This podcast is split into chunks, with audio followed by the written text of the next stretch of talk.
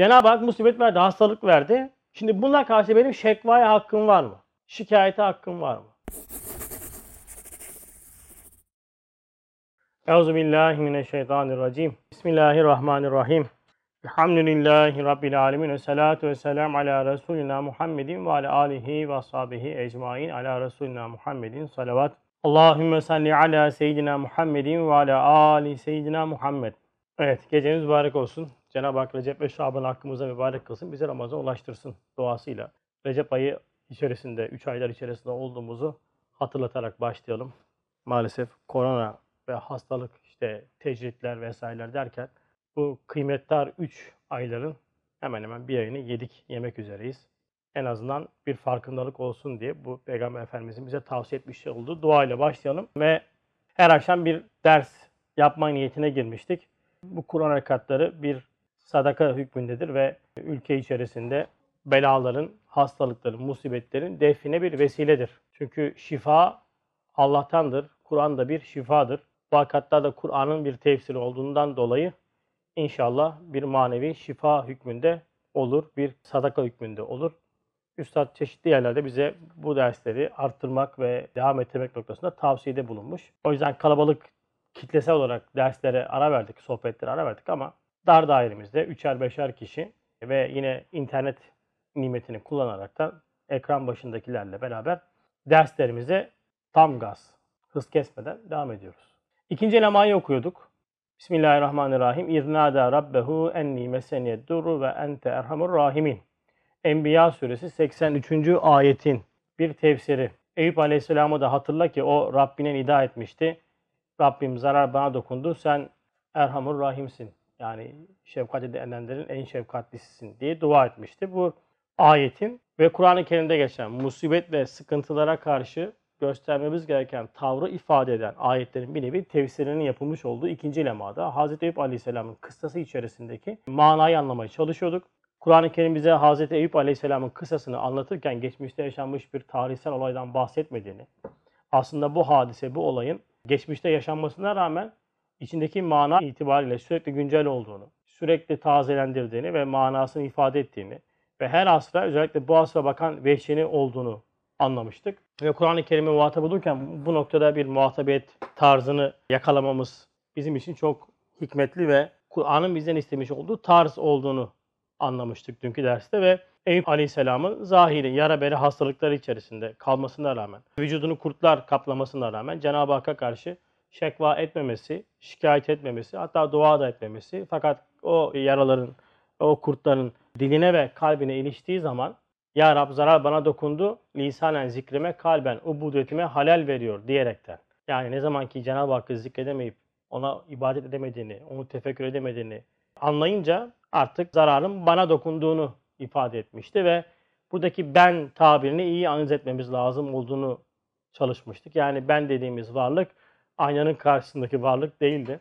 Yani Kur'an'ın benden istemiş olduğu tanımlama bu değildi. Eğer aynanın karşısındaki varlığı ben olarak görüyorsak bu benin Allah indinde çok fazla değeri olmadığını fakat din hakikatinin de o ayna karşısındaki bedene, benim mülk boyutuma fayda sağlayacak hiçbir tarafı olmadığını anlamıştık ve esas ben dediğim varlığın benim melekut boyutum yani kalbim, ruhum, aklım, sırrım, latife Rabbaniyem gibi böyle manevi cihetlerim olduğunu anlamıştık ve ne zaman ben Cenab-ı Hakk'a dua edeceğim?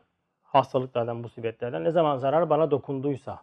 Yani ne zaman ki ben Cenab-ı Hakk'ı zikredemez, Cenab-ı Hakk'ı tefekkür edemez hale geldiysem o zaman Cenab-ı Hakk'a dua etme zamanım gelmiştir. O manayı anlamıştık ve buradaki yine şifa talebi değil de Cenab-ı Hak Erhamur Rahim'dir diyerek Cenab-ı Hakk'ın rahmetini havale etmek meseleyi. Eyüp Aleyhisselam bize böyle ders vermiş bunu Kur'an-ı Kerim'de. Ve birinci nükteyi okumuştuk dün. Birinci nüktede de Üstad bu ayet-i kerimenin bu asra bakan adeta Eyüp Aleyhisselam'ın kısasındaki beni ifade eden manayı şöyle ifade etmişti. Hazreti Eyüp Aleyhisselam'ın zahiri yara veri hastalıkları vardı. Onun vücudunu kaplamıştı bu hastalıklar, bu kurtlar.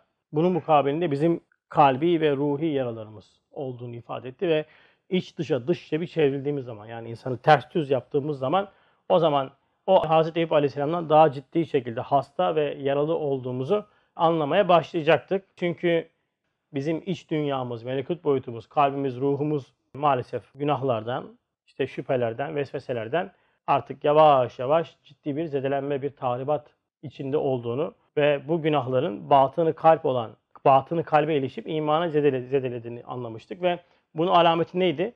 Bunun alameti de kişinin lisanının zevkin ruhanesine ilişmesi yani kitap okuyamamak, Kur'an okuyamamak, bundan lezzet alamamak, namaz kılamamak gibi hadiseler kişinin girmiş olduğu günahın etkilerini olduğunu ifade ettik ve bugün koronavirüsünden daha ciddi bir tehlike varsa kişinin bu manevi cihetini etkileyen, manevi boyutunda ona ciddi zarar veren bu günahların esas virüs olduğunu çünkü koronavirüsü en fazla 50-60 senelik bir hayatımızı belki 60-70 senelik bir hayatımızı tehlikeye atıyor. Belki onun bitmesine vesile olacak. Fakat bu manevi koronalar, bu manevi hastalıklar bizim ebedi hayatımızın mahvına vesile oluyordu.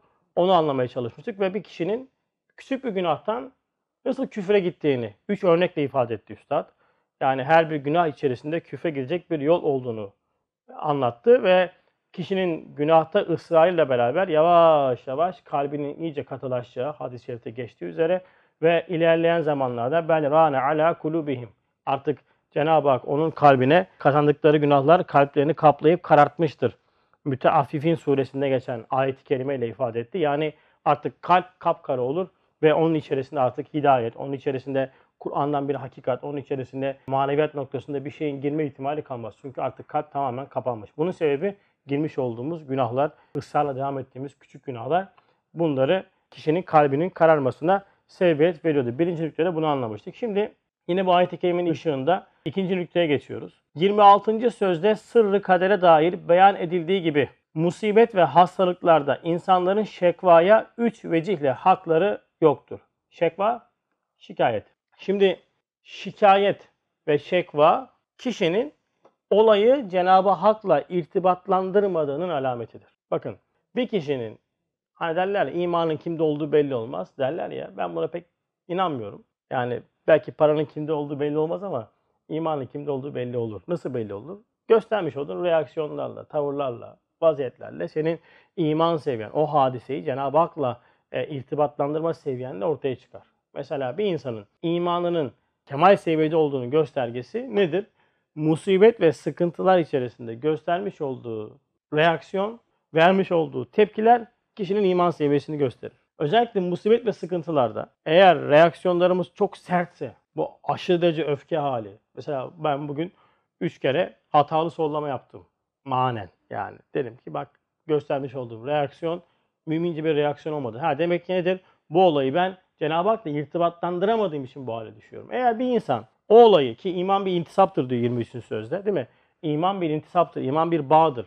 Yani iman bir bilgi değildir. İman dediğimiz hakikat kişinin kalbi ve akli olaraktan mutmain olma hali o hadiseyi, o olayı, o varlığı Cenab-ı Hak'la irtibatlandırıp onun üzerinden yorumlama halidir. Eğer ben olay içerisinde, musibet içerisinde, sıkıntı içerisinde Cenab-ı Hakk'ın bak öncelikle hikmetini görürsem, yani başıboş değil hadise.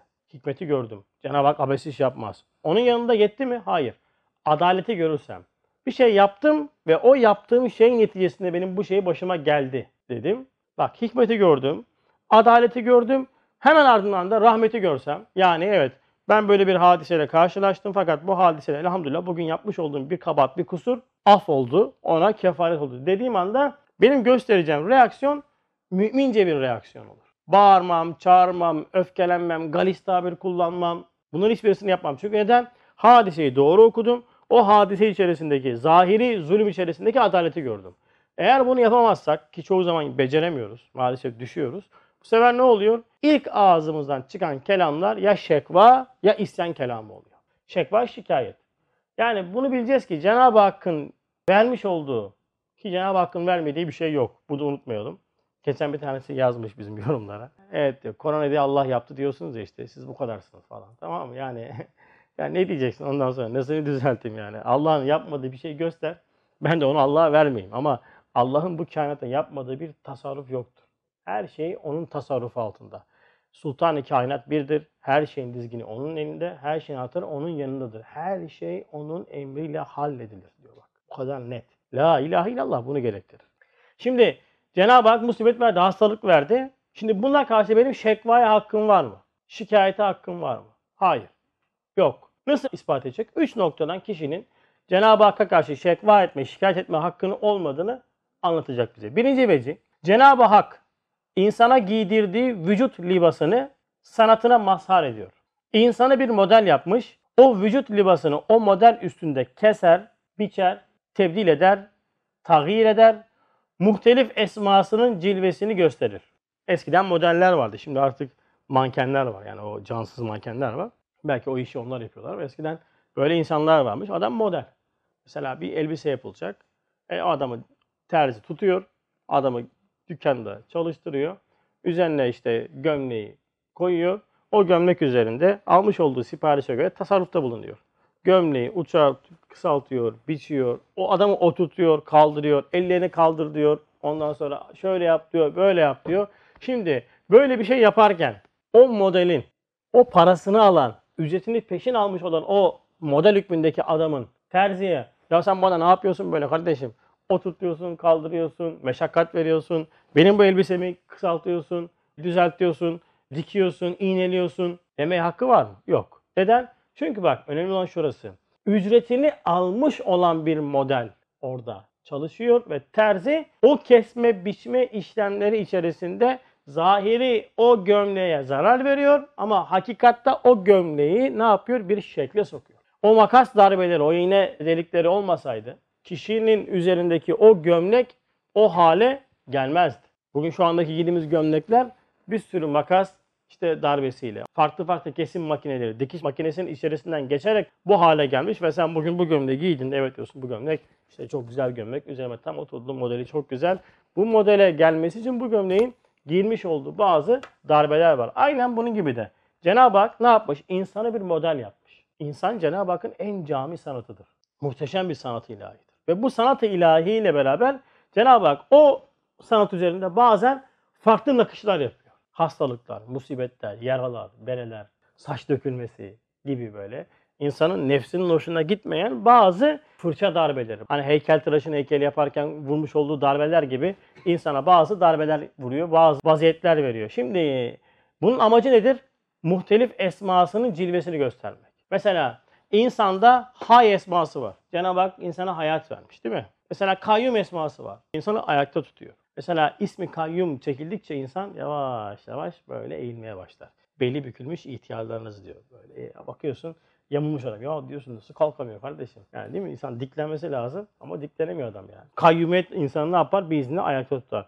Bununla beraber mesela sende mukadder esması var. Cenab-ı Hak sana senin uzuvlarına bazı çizimler yapıyor. Musavvir şekiller veriyor mesela. Şu elin şu şekle girmesi Cenab-ı Hakk'ın mukaddir musavvir esmasının tecellisi. Onun göstergesi bak. Farklı farklı şekiller.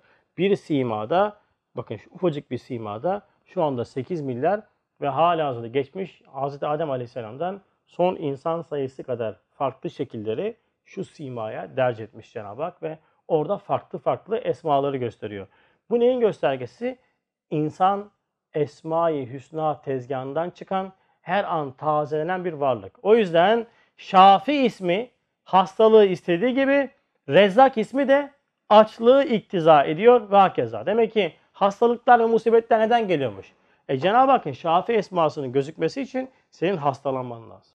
Hiç hastalanmıyorum. Şafi esması o kadar cami gözüküyor ki hastalanmıyorsun. Cenab-ı Hak Şafi esmasını, tecelliyatını farklılaştırdığı anda sen de bu grip olarak, sen de bu korona olarak, sen de farklı farklı hastalık olarak tezahür etmeye başlıyor. Mesela açsın. Açlık Cenab-ı Hakk'ın Rezzak esmasını gözükmesine sebep oluyor. Cenab-ı Hak seni ne yapıyor? Rezzak esmasıyla doyuruyor. Çeşit çeşit nimetlerle doyuruyorsun. Demek ki bütün bu vücudumdaki tebeddülat, bütün bu işte farklı tasarrufların hepsi Cenab-ı Hakk'ın farklı esmasının gözükmesi için bir vesile.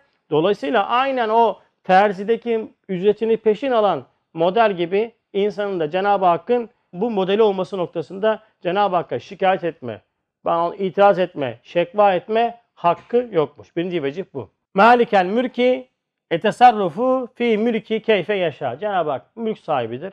İstediği gibi tasarruf eder.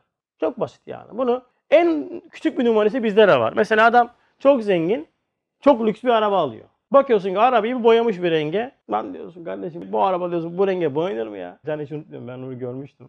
Diyor ki ben kroyum ama diyor para bende. Araba öyle bir renk yapmış ki arabayı var ya hayatta yapmasın. Bizim zamanımızda Meganlar vardı böyle şey Arkası kesik ve yanlar vardı böyle tam serseri arabası. Onu öyle bir renk yapmış ki böyle herkes bakıyor. Ama zaten dikkat çekmek. Adam da yazmış. Evet diyor ben kırıyım ama diyor para bende. Sen bu adama diyebilir misin? Kardeşim sen bu arabayı nasıl bu renge boyarsın? Ne der? Kardeşim mal benim. Mal benim ya. Sana ne ya? İster mora boyarım, ister kırmızıya boyarım, ister laciverte boyarım. Cenab-ı Hak maliktir. Malik hakikidir. Cenab-ı Hak insanlar üzerinde istediği gibi tasarruf eder, çevirir. Kimsenin de ki hiçbir şekilde itiraz etmeye hakkı yok. Sen üç kuruşluk bu dünyada vehmi bir sahiplenmekle malının üzerinde yapmış olduğun tasarrufatın üzerine laf söyletmiyorsun. Doğru mu? E, hakiki mal sahibi olan Cenab-ı Hak. Yapmış olduğu tasarrufta Cenab-ı Hak şekva etme, şikayet etme hakkımız var mıdır? Yoktur. Demek ki insanın birinci noktada şikayet hakkı olmadığı noktası neymiş? Cenab-ı Hak insana giydirmiş olduğu vücut libası üzerindeki sanatını Esma-i Hüsna'sıyla gösteriyor. Şafi esması hastalıkları istediği gibi Rezek esması da açlığı iktisat ediyor ve Cenab-ı Hak insanı bu şekilde bir model hükmünde ne yapıyor? Sürekli tasarruf ederekten çeviriyor. O yüzden insanın da Cenab-ı Hakk'a karşı şekva şikayet etme hakkı yoktur. İkinci veci, hayat musibetlerle, hastalıklarla tasaffi eder, kemal bulur, kuvvet bulur, terakki eder, netice verir, tekemmül eder, vazifeyi, hayatiyi yapar. Ne demek bu? Şimdi açıklayacak. Yeknesak istirahat döşeğindeki hayat, hayrı mahs olan vücuttan ziyade şerri mahs olan ademe yakındır ve ona gider. Şimdi bakın, hayat dediğimiz hakikat bir hareket. Sürekli hareket üzerine bina edilmiştir bu hayat. Ve hiçbir zaman durağanlık yoktur kainatta. Esma-i Hüsna her an tecelli eder. Her an tecezi vardır. Her an bir yaratılış vardır kainatta ve durmak fıtrata aykırıdır. Duran şey gelişmez. Bakın duran şey gelişmez. Zıtlık temas etmeyen şey gelişmez. Mesela şimdi burada su yok da su olsaydı burada su bir hafta dursa ne olur? Ha, Tadını bozulur. İki hafta dursa içilmez hale gelir. Bir ay dursa, iki ay dursa yosun kaplamaya başlar ve o su artık ne hale gelir? Çöp haline gelir. Artık kullanılmaz. O yüzden abdest almaz olarak da kullanılmaz. Duran su abdest alınmaz. Biliyorsun neden? Çünkü duran su pislik tutar. Şimdi kainatta baktığımız zaman hep bir terakkinin neticesinde bir gelişim vardır. Mesela şu kolunuzu hiç oynatmayın. Bir gün, ikinci gün felç gelir kolunuz. Tutamaz. Mesela alçıya alındı benim kolum geçmişte. 45 gün. Alçıyı çıkardılar. Kireçlenme olmuştu. Oynatmaya, oynatmaya eklem yerleri kireçlenme oldu. Böyle yaklaşık 15 gün fizik tedavi yaptım. Neden? Çünkü hareket olması lazım ki oradaki eklem yerleri açılsın ve o kireçlenme hadisesi bitsin. Şimdi bu neyin göstergesi? Harekette, hani derler harekette bereket vardır. Hareket bir tecelliyattır. O yüzden normalde Cenab-ı Hakk'ın bizi şu kainattaki insanları böyle musibetlerle, sıkıntılara giriftar tutmasının sebebi bizdeki bu hareketi netice vermek. Çünkü yeknesak sürekli istirahat döşeğinde gelişim olmaz. Mesela bakın bu asrın insanının özellikle gençlerin en büyük sıkıntısı nedir biliyor musunuz?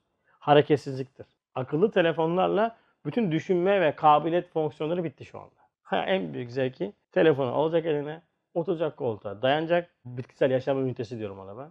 Alacak narkoz eline böyle. Bütün gün boyunca işte ya PUBG oynayacak ya onu ya bu şey oynayacak. Hep bu. Yani bundan hariç bir şey verdiğin anda artık hayat azaba dönüyor. Peki böyle bir insanın bu hayattan keyif alma imkanı var mıdır? Yoktur. Peki Allah neden hastalık veriyor? Çünkü zıtlık kişide terakkiye vesiledir. Bir yemek yaptınız. Tepsiyi aldın. Hasan. Tereyağını doğradın attın içine. Patatesi doğradın attın içine. Patlıcanı attın doğradın. Kıymayı da attın koydun. O şekilde yiyebilir misin? Niye? Pişirmen lazım. Pişirmek için ne yapman lazım? Altına ateş vermen lazım. Ateşi verirsin. Ama abi ateş veriyoruz. Abicim ateş veriyoruz ama bu ateş onu pişirecek. Ateş alttan vurmaya başlayınca önce tereyağı eriyecek. Değil mi? Ondan sonra patates yumuşayacak. Sonra patlıcanlar yumuşayacak. Kıymalar yağını bırakacak. Ondan sonra biraz daha ilerleyen seviyede iyice buharlaştığında ortaya muhteşem bir yemek çıkacak. Peki bu yemek nasıl ortaya çıktı? İşte o ateş azabı, zahiri ateş azabı onu pişirdi. Bıraksaydık o şekilde olmaz. Şimdi hayatımıza baktığımız zaman dikkat edin. Hayat içerisinde kişinin kemale ermesi bu hayat içerisinde yaşamış olduğu sıkıntılarla ve o sıkıntılardan almış olduğu derslerle kemal buluyor. Mesela eskiler ne der yeniler için? Ya siz bilmezsiniz, siz gençsiniz. Bizim zamanımızda böyleydi bak, böyleydi, böyleydi. Yaşamış olduğu hayat zorlukları evet zamanında onları zorlamış. Ama çok şey öğretmiş.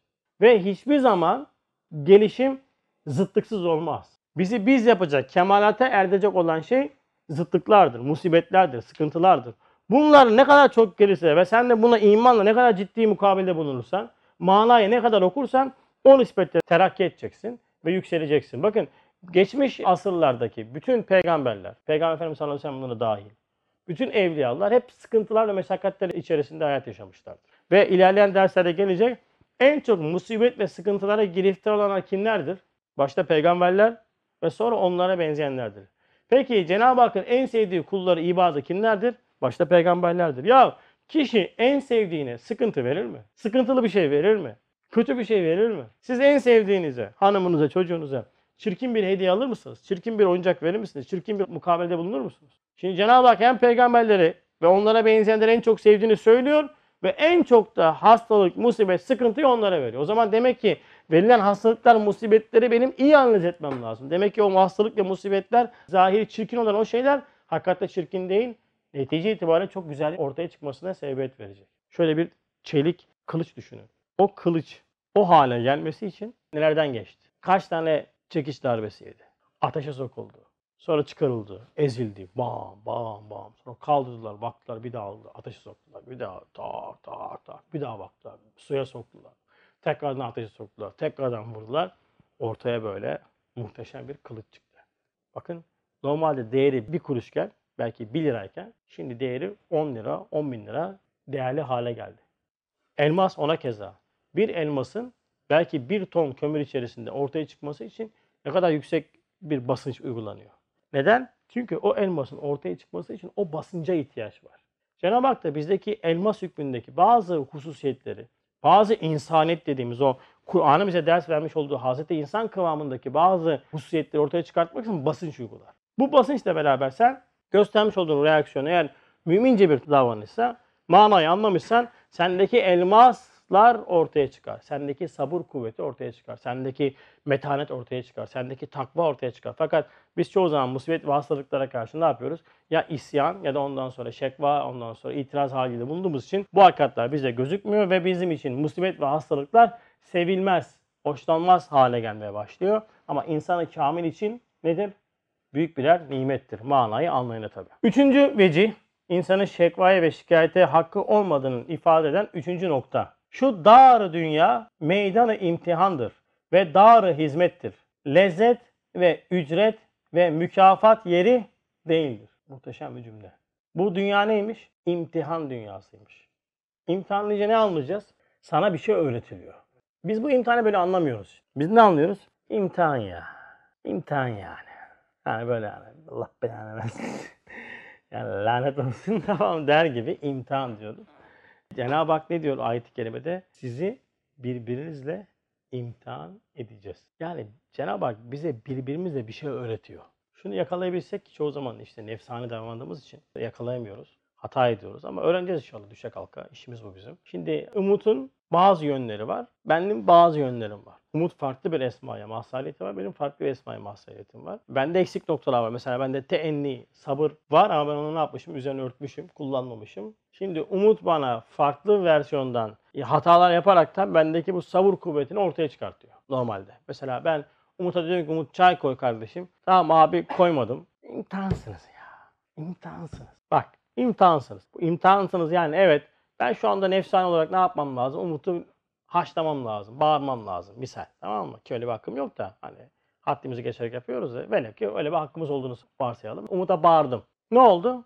Öğretiyi kaybettim. Umut benim için güzel bir öğretiydi. Yani ben aslında nefsani bir davır, tavır ve savrını sergileyeceğim anda el fenerini çektim ve dedim ki benim burada susmam lazım. Çünkü neden? Nefsim devreye girdi. Bağırma, bağıracağım ama susmam lazım. Dedim ve sustum evet. Umut vasıtasıyla ben bir imtihandan bir şey öğrenmiş oldum. Hani sınava gireriz. Öğretmen bir soru sorar. Der ki işte 2xy artı işte m kare eşittir 5. Buradaki x nedir? Der soru sorar. Bu imtihandır. Fakat bu imtihanı sorarken bana öğretmen o sorudan önceki dönemlerde bana öğretmiş olduğu bazı öğretiler vardı. Bana bazı formüller öğretti. Bana eğitim verdi. X nedir? X'e kaç vermem lazım? M'ye kaç vermem lazım? M kare ne demektir? Bunların hepsini bana öğretti. Ondan sonra beni imtihana tabi tuttu. Şimdi biz okuyoruz. Okuyoruz, okuyoruz, okuyoruz. Biz diyoruz ki işte Uhuvvet Risalesi. Çok okuyoruz biz Uhuvvet Risalesini. Her pazar günü okuyoruz. Şimdi benim Uhuvvet Risalesini hayata geçirme alanım neresi? Adavet. Adavet zemini olmadan uhuvvet gösterilmez. Adavet hissiyatı olmadan uhuvvet gösterilmez. Yani ikili mübaşirette ben Mahmut abiyle problem yaşadığımda yani nefsin devreye girdi. a- Adavet zemini ortaya çıktı. Ben ne dedim? Kardeşim önemli değil. Eğer hoş olsun hallederiz. Sıkıntı yok. Deyip susabiliyor muyum? Evet ben uhuvvet risalesini, uhuvvet öğretisini hayata geçirdim.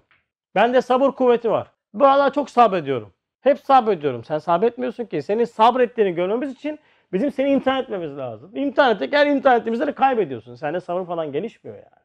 İşte unutmayacağız. Bu dünya bir imtihan dünyası. Allah bize hadiselerle, olaylarla bir şeyler öğretiyor. Bir şeyler ders veriyor. Bu dünya bir imtihandır. Bak darul hizmettir. Keyif yeri değildir.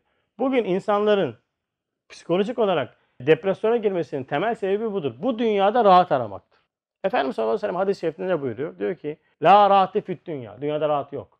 Bakın şu hadis-i şerifi hayatımıza bir yerleştirsek müthiş bir psikolojik tedavidir yani.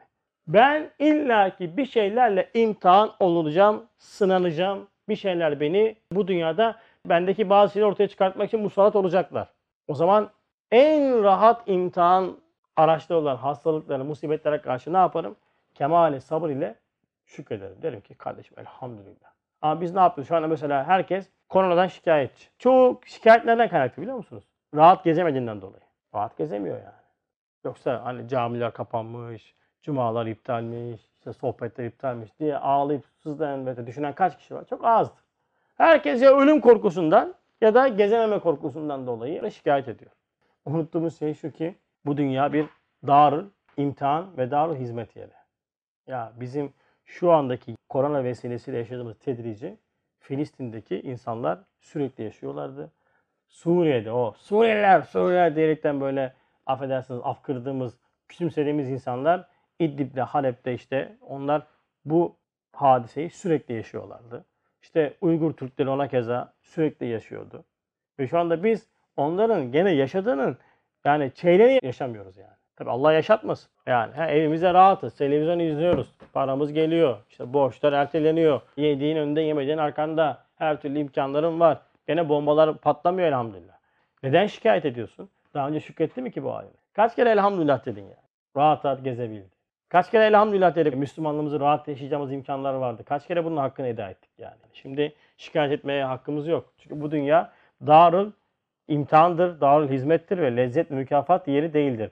Madem dar hizmettir ve mahalle ubudiyettir, hastalıklar, musibetler dini olmamak ve sabretmek şartıyla o hizmete, o ubudiyete çok muvafık oluyor, kuvvet veriyor ve her bir saati, çok önemli burası, bir gün ibadet hükmüne getirdiğinden şekva değil, şükretmek gerektir. Elhamdülillah dışarı çıkmıyorsun, günahlardan uzak duruyorsun çok şükür. Elhamdülillah diyebilmemiz lazım. Hayat-ı içtimai içindeki vazifelerimiz azaldı. Daha fazla Kur'an okuma, daha fazla tefekkür etme, daha fazla kitap okuma imkanımız var. Elhamdülillah çok şükür. Bak işler yok şimdi programda geri olanlar. Baktım bugün grupta asılmaya başlamışlar. 40'ar 50'şer sayfa okumaya başladılar tamam mı? Bu insanlar eğer normal iş standartlarında olsaydılar o sayfada ulaşma imkanları yoktu yani. Ne oldu? Bak Cenab-ı Hak ikram etti elhamdülillah. Mesailerimiz azalmaya başladı. İş yok piyasalarda. Bir yerden bir yere çok rahat gidip gelebiliyoruz şu anda. Hızlı şekilde. 7,5 dakikada buraya kadar gelebildim yani. Son derece hızlı geliyorsun bak elhamdülillah. Derslere daha çabuk gidip gelebiliyoruz. Sonra derslerimiz bitmedi bak devam ediyor. Şimdi online'da herkes evinde oturup izleyebiliyor. Herkes ders bekliyor. Herkes merak ediyor. Ne olacak, ne bitecek? Bak elhamdülillah. Nice güzelliklere vesile oldu. Çok şükür. Elhamdülillah. İyi yere bakabilirsek Cenab-ı Hak'tan her ne gelirse iyi geldiğini ya biz zaten netice itibariyle güzel olduğunu farkına varabilirsek hiçbir şey bizi üzmez. Hiçbir şey bizi ondan sonra darlatmaz. Moralimiz bozulmaz. Niye bozulacak yani? Ki bu dünya zaten hizmet diyarı. Bu dünya zaten imtihan diyarı. Bir şeyler imtihan olacaktık. İşte elhamdülillah böyle düşük bir seviyede bir imtihanla devam ediyoruz yani. Daha ne istiyoruz? Ve her bir saati bakın bir gün ibadet hükmüne geçmek nasıl geçecek? E, Cenab-ı Hak'tan geldiğini bileceksin. O yapıyor bileceksin. Nimetler vardı. Eda etmemiştik şükrünü. Onlar alındı elhamdülillah. Şimdi Cenab-ı Hak bizi ne yapıyor? Zıtlıkla imtihan ediyor diyeceksin. Her bir gün ibadet hükmüne geçecek inşallah. Evet. ibadet iki kısımdır. Bir kısmı müsbet, diğeri menfi. Müsbet kısmı malum. Namaz, oruç, zekat, hac kısımlar bunlar müsbet ibadetler. Menfi ibadetler nedir peki? Bu bildiğiniz menfi değil yani. Zararlı menfi değil yani. Fiilsiz ibadet. Bir şey yapmıyorsun ama o da ibadet oluyor. Ne demek onlar peki? Hastalıklar ve musibetlerle musibetzede zaafını, aczini hissedip Rabb-ı Rahim'ine iltica kerane teveccüh edip onu düşünüp ona yalvarıp halis bir ubudiyet yapar. İşte menfi kısmı budur. İnsanı Cenab-ı Hakk'a yaklaştıran iki tane kanat var. Hasan nedir o iki kanat? Uçaklarda iki tane kanat var değil mi? İnsanda da iki tane kanat var. Birisi aç, birisi de fakr kanadı. Bir Ehlullah, ismini bilmiyorum kim olduğunu da Allah ondan razı olsun. Güzel bir misal olmuş bizim için. Cenab-ı Hakk'a niyaz ediyor. Ya Rab diyor. Sana nasıl daha çabuk vasıl olabilirim? Sana nasıl daha çabuk ulaşabilirim? Bana bir yol söyle, bana bir yol ikram et ki sana daha çabuk yaklaşayım. Cenab-ı Hak da onun kalbine şöyle ilham ediyor. Diyor ki, ey falanca kulum bana bende olmayanlarla gel. Şimdi çok kilit bir cümle. Allah'ta olmayanlarla ben Allah'a gideceğim de Allah'ta olmayan ne var ya? Böyle şey mi olur? Evet Allah'ta olmayanları ben sana söyleyeyim. Aciz, fakr, noksan ve kusur. Bu dört nokta kişinin aczini anlaması, fakrını anlaması, kusurunu anlaması, noksanlığının farkında olması kişiyi Allah'a çok çabuk vasıl edecek bir hakikat. Ve bu mana ubudiyettir. Bakın herkes ibadet yapabilir. Namaz kılabilir, oruç tutabilir, zekat verebilir, hacca gidebilir vesaire. Her şey yapabilirsiniz ama önemli olan ibadet içindeki ubudiyet manasını yakalamaktır. Yani benim kılmış olduğum namaz içerisindeki yapmış olduğum secdeler, benim yapmış olduğum rükuların hepsi benim aczimin ve fakrımın göstergesidir. Onun şekle bürünmüş halidir. Eğer ben kendimde kemalat görmüyorsam, ben acizsem, ben fakirsem o zaman bana benim gibi bir varlık, her şeye ihtiyacı olan, her şeye düşmanlık yapan bir varlığın mutlak bir kudrete, mutlak bir rahmete ihtiyacı var. O da Cenab-ı Hak'tır. O yüzden kişiyi Allah'a yaklaştıracak en kestirme yollar musibetler ve hastalıklardır. Allah sevdiği kullarına bu musibet ve hastalıkları verir ki tabiri caizse onlarla sürekli raptı kalp etsin. O yüzden ehlullahın duaları, peygamberlerin münacatları, Efendimiz sallallahu aleyhi ve münacatı, işte büyük zatların münacatları hep böyle kalpten olmuş, içten olmuş, yana yakın olmuş. Neden? Çünkü o acz ve fakr halini tam hissetmişler ve duaları o nispette güzel olmuş. Bizim dualarımızın bugün çok böyle rutin olması, sıradan olması, şekli olması, tabiri caizse böyle ritüel olmasının sebebi o ibadetin içerisindeki ubudiyet manasını yakalayamadığımızdandır. Biz aczimizi ve fakrımızı anlamadığımızdan dolayı çok ciddi bir yalvarış içerisinde maalesef olamıyoruz. İşte bu koronavirüsü bize en önemli şu dersi verdi. Bakın çok önemli bir ders verdi. Herkes aczini anladı en azından. Ya biz gerçekten de mikroskopla görülebilecek kadar küçük olan bir varlığa karşı koyamıyoruz. O her şeye gücü yeten insan, işte bütün kainatı yöneten insan iddiaların hepsinin asılsız olduğunu ve dinin bana ders vermiş olduğu insan aczi mutlak, fakri mutlak bir varlık olup kudreti mutlak ve rahmeti mutlaka ihtiyacı olan hadsiz şekilde Cenab-ı Hakk'a yalvarmaya, ona dua etmeye, ona ibadet etmeye mecbur olan bir varlıktır iddiasını bu koronavirüsü ne yaptı? Doğrulamış oldu. Herkes şimdi korkuyor. Acayip bir korku var. Neden? Çünkü herkes biliyor ki aciziz. Karşı koyamıyoruz. Karşı koyamıyoruz ya. İnsanın mahiyeti ortaya çıktı yani elhamdülillah. O yüzden ne yapacağız? Rabb-ı Rahim'imize iltica kerane teveccüh edeceğiz. Onu düşüneceğiz. Ona yalvaracağız. İşte o zaman halis bir ubudiyet yapmış olacağız.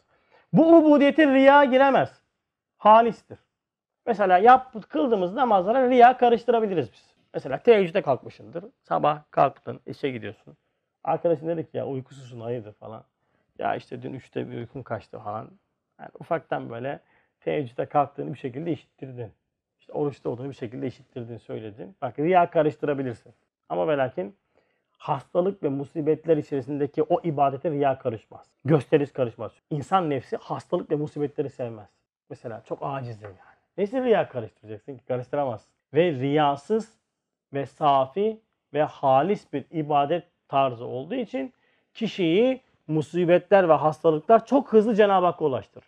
O yüzden Cenab-ı Hak kendi benliğini, kendi enaniyetini Kur'an'la, vahiyle yorumlamayan kişilere hastalık ve musibetleri vermez. En meşhur örnekten Firavun mesela değil mi?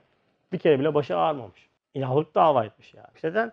Bir kere Cenab-ı Hak aczini ona hissettirmemiş yani. Kapıyı kapatmış. Neden? Çünkü Firavun ilahlık dava etmiş. İlah kimdir? Bakın insan kendi kendine yeter olduğunu zannettiği anda ayet-i azgınlaşır diyor. Bir insan kendi kendine yetebilir zannetmeye başladığında o kişi için artık dua, o kişi için artık ibadet kapısı kapanır. Çünkü senin zaten bir şeyleri yapabilme gücün, bir şey yapabilme iktidarın var. Niye Allah'a yalvarasın ki? Öyle değil mi? Niye Allah'a yalvarasın yani? Neden Allah'a ben dua edeyim? Mesela en ciddi dualarımız ne zamandır bizim? Çok böyle ciddi işlerimiz olduğunda, çok büyük bir hastalık geçirdiğimizde Allah yana yakına dua ederiz. Çok samimi dualar ederiz. Ne zaman ki o iş biter, şu andaki vaziyetimiz ikişer dakika, üçer dakikadan yukarı maalesef dua etmiyoruz ve ettiğimiz duaların da çoğu ezber ve hakiki manada dua değil. Çünkü neden? İhtiyaç hissederekten yapılan dua olmuş olmuyor maalesef. O yüzden eğer ben bu hastalık vasıtasıyla bu bugün korona olur, yarın başıma gelen şahsi bir hastalık olur, musibet olur, sıkıntı olur. Eğer o musibet beni Allah'a yaklaştırıyorsa elhamdülillah manayı anladım demektir. Eğer o musibet ve hastalık beni Allah'tan uzaklaştırıyorsa, bana hakikati göstermiyorsa, beni kendi iç dünyanda muhasebeye sevk etmeyip şikayete ve şekvaya, isyana götürüyorsa o musibet beni Allah'tan uzaklaştırır. Allah muhafaza. O yüzden olayı, o musibeti, hastalığı yorumlama tarzımız bizim çok önemli bu noktada. Eğer sabretse, musibetin mükafatını düşünse, şükretse. Demek ki musibetlere karşı, hastalıklara karşı şükür olur mu? Evet olur. Bunu sorulur ama elhamdülillah çok hastayım, elhamdülillah başım çok ağrıyor diye değil. Mükafatını düşünerekten. Ya günahlarıma kefarettir, ya verecek olan büyük bir makamın da ön bir hazırlığıdır. Hastalıklar, musibetler. Bunu düşünerekten ne yapması lazım kişinin? Şükretmesi lazım. Eğer sabretse, musibetin mükafatını düşünse, şükretse o vakit her bir saati bir gün ibadet hükmüne geçer. Kısacık ömrü uzun bir ömür olur. Kısa bir ömür uzun bir ömür oldu. Şimdi herkes evde oturanlar çok şikayetçi. Ya o zaman geçmiyor diyor. Kardeşim geçmesin işte ne güzel ya elhamdülillah. Ya millet zamanı bol mu bulmuş bize mi az veriyorlar sanki anlamadım gitti. Zaman geçmiyor diyor. Zaman öldürelim diyor. Ya zamanı niye öldürüyorsun? İnsanın en değerli varlığı kıymetini bilmediği iki tane değerden bir tanesi hadiste geçiyor Efendimiz sallallahu aleyhi ve sellem öyle buyuruyor. İnsanın kıymetini bilmediği iki tane şey vardır. Birisi diyor sağlık, birisi de boş vakittir. Şuurlu bir Müslümanın boş vakti yoktur. Boşa geçirdiği vakit vardır. Zaman öldüreyim. Niye öldürüyorsun kardeşim ya? Delilsene ya. Kur'an'la, namazla, tefekkürle, hakikatlerle meşguliyetle zamanı delilsene. Niye öldürüyorsun yani? Neden? Çünkü yapacak iş bulamayınca, e, rutin alınmış olduğu işler vardı. Onları eline alınca bu sefer boşluğa düştü ve kendini e, oyalayacak. Kendini ondan sonra amorti edecek bir şey bulamayınca sıkıntıya başlıyor yani kişide. Ama hastalık ve musibet zamanları adeta insanın ömrünü uzun ediyor. Hatta bir kısım bir kısmı var ki bir dakikası bir gün ibadet hükmüne geçer. Bakın bir dakikası bir gün ibadet hükmüne geçer. Hatta bir ahiret kardeşim muhacir Hafız Ahmet isminde bir zatın müthiş bir hastalığına ziyade merak ettim. Kalbime ihtar edildi ki onu tebrik et. Her bir dakikası bir gün ibadet hükmüne geçiyor. Bakın çok önemli nokta bu. Şimdi özellikle benim gördüğüm, genel gördüğüm mana şu. En ufak hastalıkta, musibette biz namazı bırakıyoruz. Ben çok hayret ediyorum ya. Çok da üzülüyorum yani. Adam beş vakit namazlı. Bir ameliyata giriyor. Çıkıyor. Şuur yerinde. Namazlar kaçıyor. Kardeşim niye kılmıyorsun ya? ya yanında senin refakatçin var değil mi? Getirsin bir tane maşrafa leğen. Abdest al. Hiç olmadı. Teyemmüm al. Ya sırf farzı kıl ya. Ya bir farzı kılsa belki de 10 yıllık 20 yıllık sevap alacak yani. İlk iş namaz terk etmek bizde. Çok enteresan. Hastalığı namazı terk ediyor. Kılmıyor. La şuurun yerinde namazı kılmaman için senin ya ölü olman lazım ya deli olman lazım. Eğer senin şuurun yerindeyse göz kapakları bile çalıyorsa namazı kılmak zorundasın. İma ile namaz kılmak zorundasın sen yani. Sonra niye böyle bir mükafatı kaçırıyorsun? Her bir dakikası bir gün ibadet hükmüne geçecek diyor ya. Sırf farzı kılsan büyük bir ikrama mazhar olacaksın. En ufak şeyde ya işte çok kötü ayağım ağrıyordu kılamadım. Böyle bir özür teşkil etmez ki. Böyle bir ameliyata girmişsin. Cüzi bir ameliyat. Çıkmışsın. Şuurun yerinde. Hafızan yerinde. Ama narkozun etkisindedir. Şuurda değilsen de senin için o namaz farz olmaz. Ama çıktığın anda, musibet anında, sıkıntı anında kılınan namazın, yapılan ibadetlerin getirisi çok fazla. Musibetler, hastalıklar bizi Allah'a yakınlaştırması lazım. Biz burada çok büyük sıkıntı yaşıyoruz işte. Şu anda herkes koronadan dolayı şekva ediyor. Çıkamıyoruz işte. Ne olacak böyle? Ne olacak böyle? Ne yapacağız şimdi biz? Ne yapacağız? Kardeşim bu kadar çok şekva, bu kadar çok isyan edeceğimize herkes şükrese elhamdülillah. Nice nimetlerin kıymetini anladık elhamdülillah. Bu musibet zamanı bizim için birer teşhit oldu. Dünyadan bizi kenara çekti. Oturalım evimizde kitabımızı, Kur'an'ımızı, cevşenimizi okuyalım. Bir tefekkür edelim. Neler yapmadık, neler elimizden alındı, neler alındı desek. Kendimizle yüzleştiğimiz anda bu sıkıntının, bu musibetin bize birçok şeyi öğrettiğinin farkına vardığımız anda o zaman işte bu musibeti biz kendi lehimize çevirtmiş oluruz. Ama böyle gidersek neticede ne olacak? Lehimize değil aleyhimizde maalesef delil olarak kullanılacak. Ve koronanın vermiş olduğu manayı maalesef alamayacağız. Şu andaki bu korona mektubuyla Cenab-ı Hak bizi imtihan ediyor. Evet siz marifetullah eğitimlerinizi yerine getirdiniz mi? Bu koronanın nereden geldiğini, ne mana ifade ettiğini, ne için geldiğini ve nasıl gideceğini Kur'an eczanesinden ilaçlarla buldunuz mu? Herkes aşı bekliyor. Çin aşıyı buldu, Almanya aşıyı buldu, Amerika bu kadar bütçe ayırdı, bu kadar şey oldu. Kardeşim bütün bunların hepsi maddi ilaçlar. Bunlar lazım. Evet. Allah tez zamanda bulunmasını nasip etsin. Ama ve koronanın manevi bir boyutu var ve bu manevi boyutunun manevi aşısı da Kur'an eczanesinde var. Bizim kendimizi çok ciddi bir çekin yapmamız lazım. Bu şekva hastalığından kurtulmamız lazım. Çünkü birinci vecite ifade edildiği gibi Cenab-ı Hakk'ın bana giydirmiş olduğu bu vücut libası, bu hayat hakikati üzerinde benim tasarruf etme yetkim yok. Bütün tasarruf Cenab-ı Hakk'a aittir ve bu tasarrufu Cenab-ı Hak istediği gibi yapar. Ben Cenab-ı Hakk'a karşı en ufak of, puf gibi şekva ifadeleriyle şekvada şikayete bulunma hakkım yok. İkinci olarak hayat dediğimiz hakikat musibetlerle ve hastalıklarla ne olur? Kemal bulur.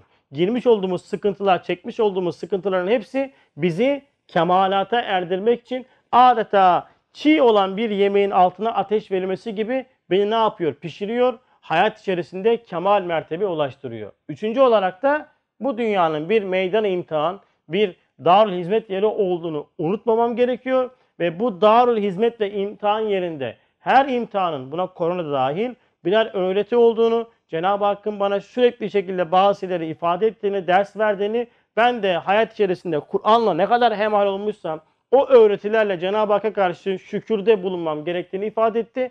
Ve bunu yapmazsam eğer yapmış olduğum şekvalar benim aleyhimde delil olacağını anladık. Ve son olarak da insanın ibadet dediği kavramın yalnızca namaz ve niyaz ve oruçtan ibaret olmadığını, insanın menfi ibadet yani musibet ve hastalıklarda Cenab-ı Hakk'a karşı göstermiş olduğu reaksiyonun, tepkinin de bir ibadet olduğunu, bunun karşılığında gelen musibet ve sıkıntılara şükrederse, bunu doğru okuyup doğru analiz edip kendiyle yüzleştiği anda acizini ve fakrını bildiğinde Cenab-ı Hakk'a yalvarma, Cenab-ı Hakk'a yakarma, Cenab-ı Hakk'a yaklaşma fiillerini netice veren duayla, ibadetle karşılık verdiğinde her bir saati bir gün ibadet hükmüne geçebilecek kıymetler bir zaman dilimi olduğunu öğrendik ve benim bu yüzden de Cenab-ı Hakk'a karşı şekva ve şikayet hakkım olmadığını anladık. Cenab-ı Hak inşallah bu manaları yaşamayı nasip etsin hepimize. El Fatiha.